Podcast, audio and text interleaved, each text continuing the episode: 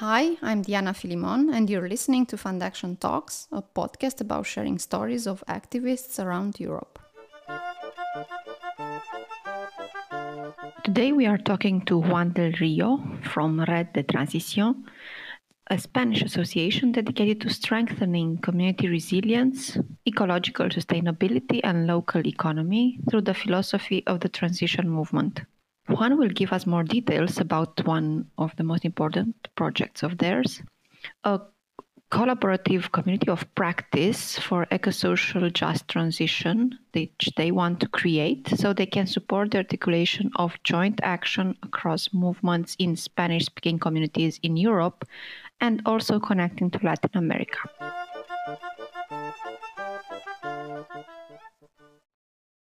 So, hello, Juan, and uh, as uh, we briefly talked before, I would like you to tell us why are you not watching Netflix or doing whatever are normal people doing who are not civically engaged?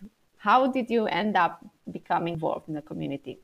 Well, when I see how the world is changing around me and, and when I see the systemic crisis that we're facing, when I look at um, my baby that was born just uh, in the month of March at the beginning of the pandemic, uh, and and I realized that uh, many different things need to to transform and to change. I say to myself, well, I need to I don't know, like to bring my my effort and to to do something, even if it's apparently not too much. But that's what makes me happy when I see to transform things around me and um, for myself and for future generations. And uh, that yeah, I think that's this process of trying to align my my vision and, and my life, not only in my work but also in my daily life. I don't know when I I don't have a car, I don't have television, I I have my own garden.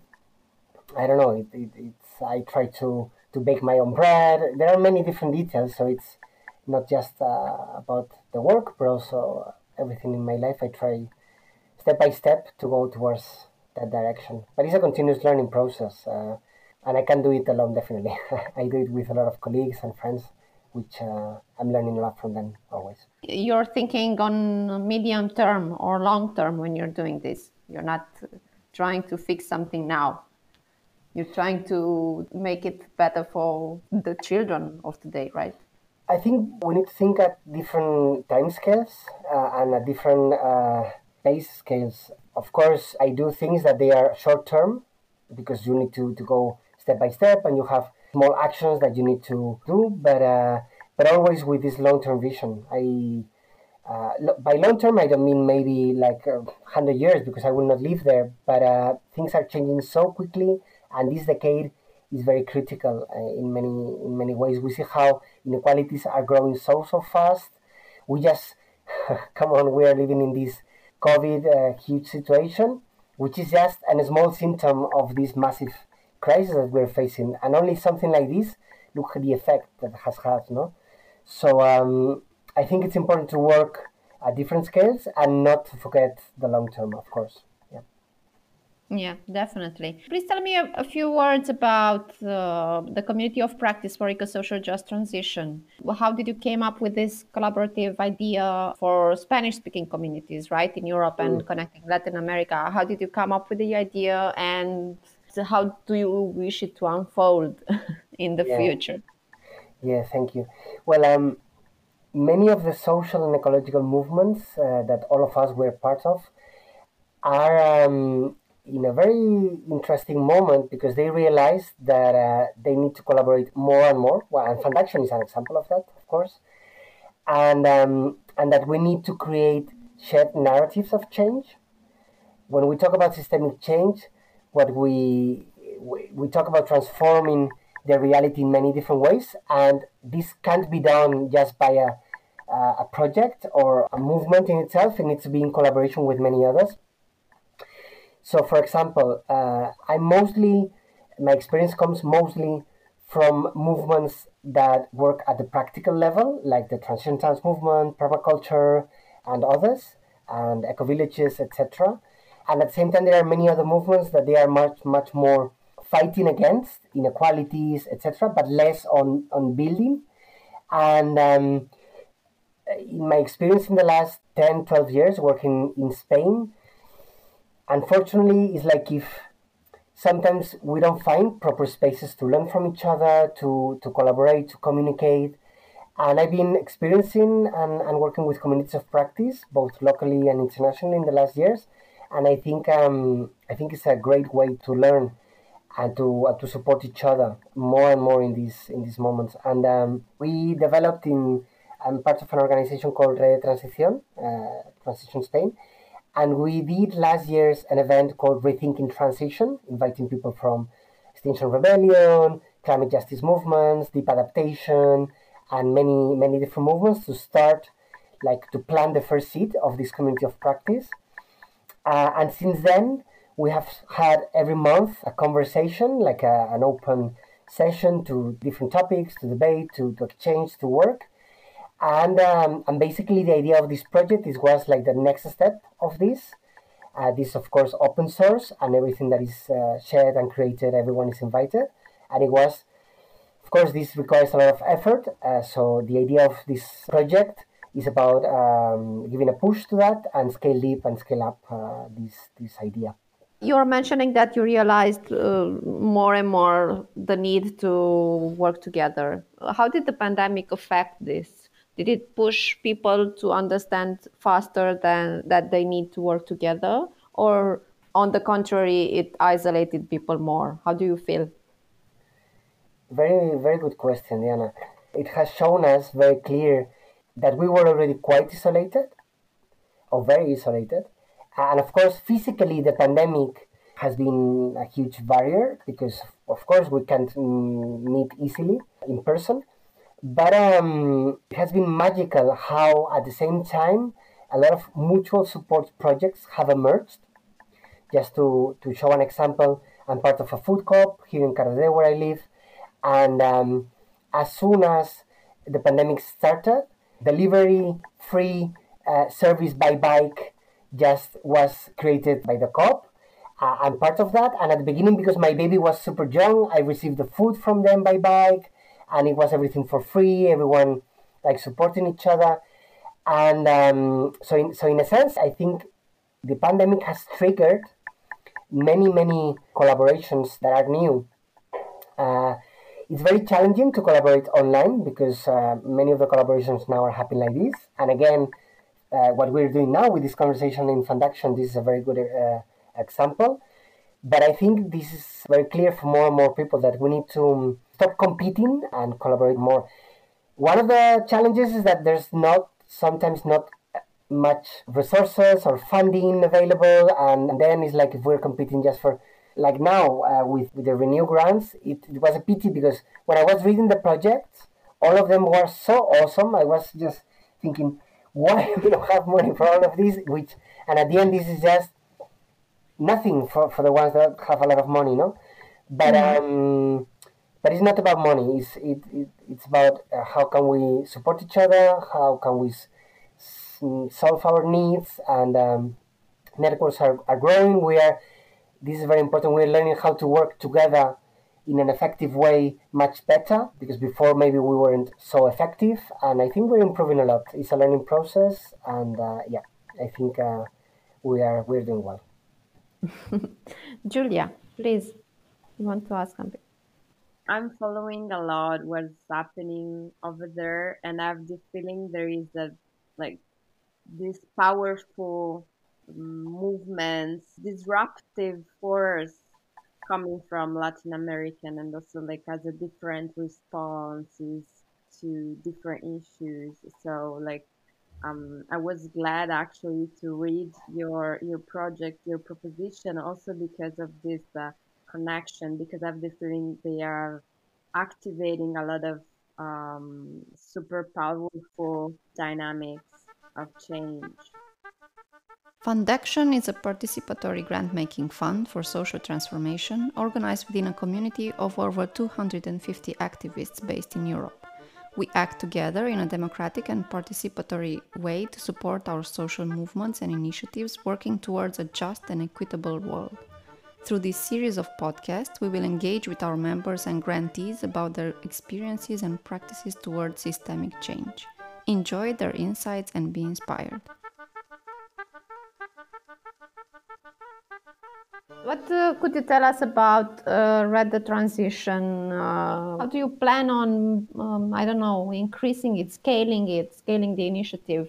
And how do you plan to also reach Latin America since we're in this uh, area now? Yeah, yeah. Well, I'm going to try to answer a little bit mm, both of you. So, well, first, I think Latin America currently is one of the most exciting.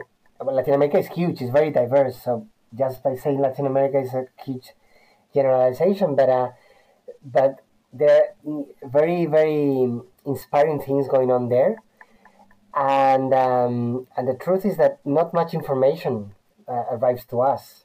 One of the biggest barriers tends to be always the language too, and um, and of course we talk about colonization at many different levels, and uh, well, North America and Europe and, and the English and also the Spanish and and but um, there's an important bound with uh, between Spain and, and, Latin American countries. I've been there several times. Uh, I, I have well, there's a lot of interesting networks connected to that, and uh, I personally think that Latin America, as I've said, is one of the most inspiring and alive areas of the world when we talk about um, social movements uh, currently. And uh, I'm I'm based in Spain, but uh, many of the things that um, that I work with are totally open to uh, to different Spanish-speaking countries, and um, uh, for example, many different workshops and trainings.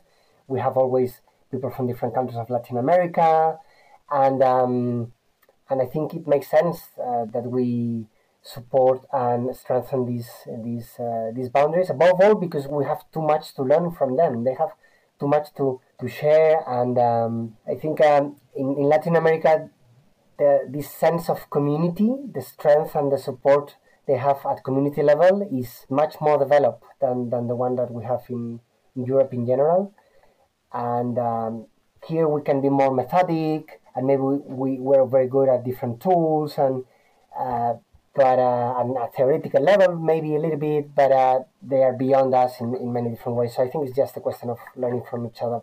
So about Transición, Red de Transición um, is part of a, of a bigger network that has different uh, transition hubs in, in different countries, and some of them are in Latin America, for example, like in Brazil, in Chile, in Colombia, and they have been connected to this Rethinking Transition project that started in, in 2020, and that was the seed of, of the, the application that we sent for the Renew grant. And well, uh, it's challenging to scale up because uh, because of the lack of uh, capacity, uh, and also because, and I think this is very transversal and is happening to everyone in, in, in Fundaction, is that the COVID has put all the attention into one concrete thing, which is the COVID in itself, and it's like many of, of other effects of the systemic crisis have been um, a bit hidden by this situation, but while while COVID is happening, uh, climate change continues, social um, inequality, social justice continues increasing a, a lot, and um, uh, and yeah, we're just now also in a moment. All the organizations and uh, Transition is one of them. We're in a moment of reevaluating how can we really navigate this this situation because it's very challenging, no? And I think that yeah, the support that we can uh, have here among us in Fundaction is, is also it can be also useful for, for that. It's a moment of, of adaptation, of being resilient in general, both personally and collectively. And um, yeah, let's see. This is what it comes to, to me when I when I try to, to reply your question. It's not an easy moment, but at the same time, it's very exciting. Mm-hmm. Yeah. You were mentioning the fact that uh, Latin America is uh, an inspiring place. What should we look for? Whom should we watch from Latin America in order to have an idea of what's going on over there? Like, do you have like an NGO, or where should we look for more information about Latin America? Because as you said, there are too it reaches us too too little of what's happening there reaches us. Only some various protests or crisis they're going through, but we are not connected to the reality from there. What should we, whom should we watch? wow, that's a good question. I don't know if I will be able to, to give like a, a, the best answer, but I'll try. There are different types of, of networks and movements that, in my opinion, are, are very interesting. The, um, the, the different networks that they work at uh, with indigenous people, for example, are super interesting. Uh, of course, some of them are, are, are, very old. They aren't uh, new, but um, you can go, of course, from the Movimiento Zapatista in Mexico to, I don't know, like to, um, no to Movimiento Sin Tierra in Brazil. You can, uh, well, I don't know. They are the, these are the ones that they come to my mind at indigenous level, but there there are many people working with uh, with this. Then, of course, there's many people working at community, uh, sustainable community level. So you have uh, Casa Latina, there's la, eh, la red de asentamientos sustentables in uh, Latin America. They are doing a very good work and they are present in many different countries. Well, these are the, the names that come to, to my mind. But then, of course, because they are struggling in many different countries with extractivist corporations that they are going to Bolivia, to Chile, to so there are a lot of fights there with with Minuri and but um, I, I don't know exactly to whom you should contact. There's um, an organization that maybe I can share a few links if they are useful with, with you, but I don't remember the names now. Mm, the um, Debt, uh, Globalization Debt Observatory, and they're working really well with the extractivism um, challenges. Uh, yeah, these are the, the names that come to my mind. Mm-hmm. That's great. Uh, we know where to start becoming more engaged with them. Uh, you were also saying at some point that the next decade is very important. And I would like you to uh, tell us a bit more how you see the next decade. Why is it so important, in your opinion? Well, I think it's, it's crucial because the current ecological and social patterns are accelerating more and more. I just remember, for example, when I was in Copenhagen in 2009 for the COP15, well, like uh, with, with many different people demonstrating for climate justice. When we were there, we were talking about not going above 350 parts per million of CO2, and right now we are it's more than 410, and this is going exponentially more and more. We see we're in the sixth mass max extinction right now, where we're losing species uh, faster than uh, in the Cretaceous when the dinosaurs disappeared. You know, um, we're seeing more and more, I don't know, conflicts of uh, many different types all over the world. And, um, and, and this is just uh, getting accelerated. We see, of course, all the far right nationalisms that are emerging all over the world. And, and polarization is uh, at many different levels, as, as you can uh, perfectly see in your in your places uh, are growing, are growing and growing. So um, yeah, this is this is the, the reality, and um, and there are many many things that it's like if we're crossing many tipping points, you know, points that we will not be able to go back at social and ecological level. And, and that's why this decade, what we do in this decade is going to be crucial to see if we will we go towards a type of society that is more connected to the earth and to the people and, and is uh, less competitive and um, and we see people thriving but not because they have more but because they support each other and they have what what the basics uh, for life and also um, more much more equal. And uh, or we can go um, if we follow the current business as usual towards a future where only a few, few very rich people will control the world. That is more or less what is happening right now, but it will be much harder and um, yeah, like a, a collapse uh, in a way of our society. I think this is what is going on. Really, it's happening now. I think one of the reasons people are people are so overwhelmed and don't act is because they feel like there are too many problems to solve. So because there are a lot of problems, as you mentioned. That's a um, that's a key question. That's a key. Yeah. so if if it was up to you to choose one thing on which we should focus first of all? I know it's hard, but let's let's try to do an exercise of imagination and pick hmm. one problem which we could fo- we should focus more on. What would you think would be that one? While the question is very is a very good question because it, it brings this point of the the, the the massive challenge we're facing, how overwhelming it is, how complex it is.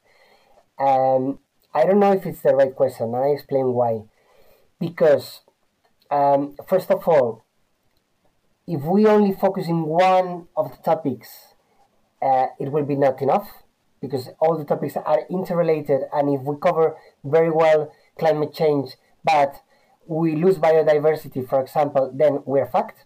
Or, or we solve inequality, but we continue destroying our ecosystems, everything's fucked.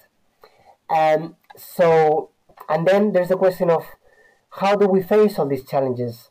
Because we can't change the world by ourselves, and we live in a concrete place, uh, and we need to act uh, in, in in the space that we have um, capacity to, to to influence and to to interact with.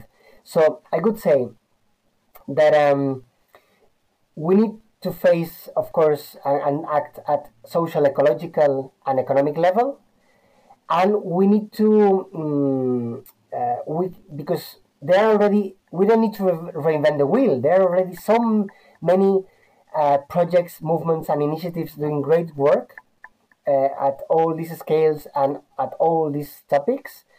But we need to in we need to, in my opinion, work mostly at local and bioregional level, uh, at municipal level, and creating networks working uh, in different in different places. But we need also to understand, thanks to internet, we're able to interact with people all over the world. But these infrastructures they require a lot of energy, and the, uh, this idea of um, people traveling around the world by plane and this is not going to be like that in the future. That's not going to be feasible, basically. So uh, the world is going to become, in my opinion, much more local and we need to be we need to work on self-sufficiency uh, building community resilience and um, and creating local solutions for most of our of our needs i know that's what very, that was very broad but maybe a last um, a last uh, idea here is that if we think about changing everything is too overwhelming but what if you start from the things that they are really inspiring and engaging for you? We need people that will, will uh, find um, alternatives, I don't know, for our economic model, for, for our food production, or for our um, education, or for. So then let's focus all, each of us on the areas that we really want to to work and um, but all of all of us having this shared narrative this shared vision and trying to, to learn and interact among ourselves. So basically, the biggest problem I would say is that we don't communicate and work together enough. That's probably one of our main challenges. And when yeah. we try to do it, we we are not effective enough. Mm. We maybe use too much time uh, discussing, and maybe sometimes not enough time taking care of ourselves because all of us as activists we suffer a lot because it's hard, because we're tired, because we can get burnout. So sometimes we don't take care of ourselves. And, and then, of course, we need to, to bring action. It's not enough with discussing, we need to make things happen. So, so yeah, it's like this balance between head, heart, and hands, no? And, and finding this mix among, among all these things. Yeah. Sounds like a good goal. to have this mixture in our lives. Thank you so much, Juan, and for for all your thoughts and uh, sharing them with us. It's been lovely talking to you, and I really hope we focus more on what we discussed today and building. Uh, I don't know, building bridges between us, maybe building ways of communicating and trying to understand that no problem can be solved by one NGO or one person or one country. It has to be done together in the end, I think.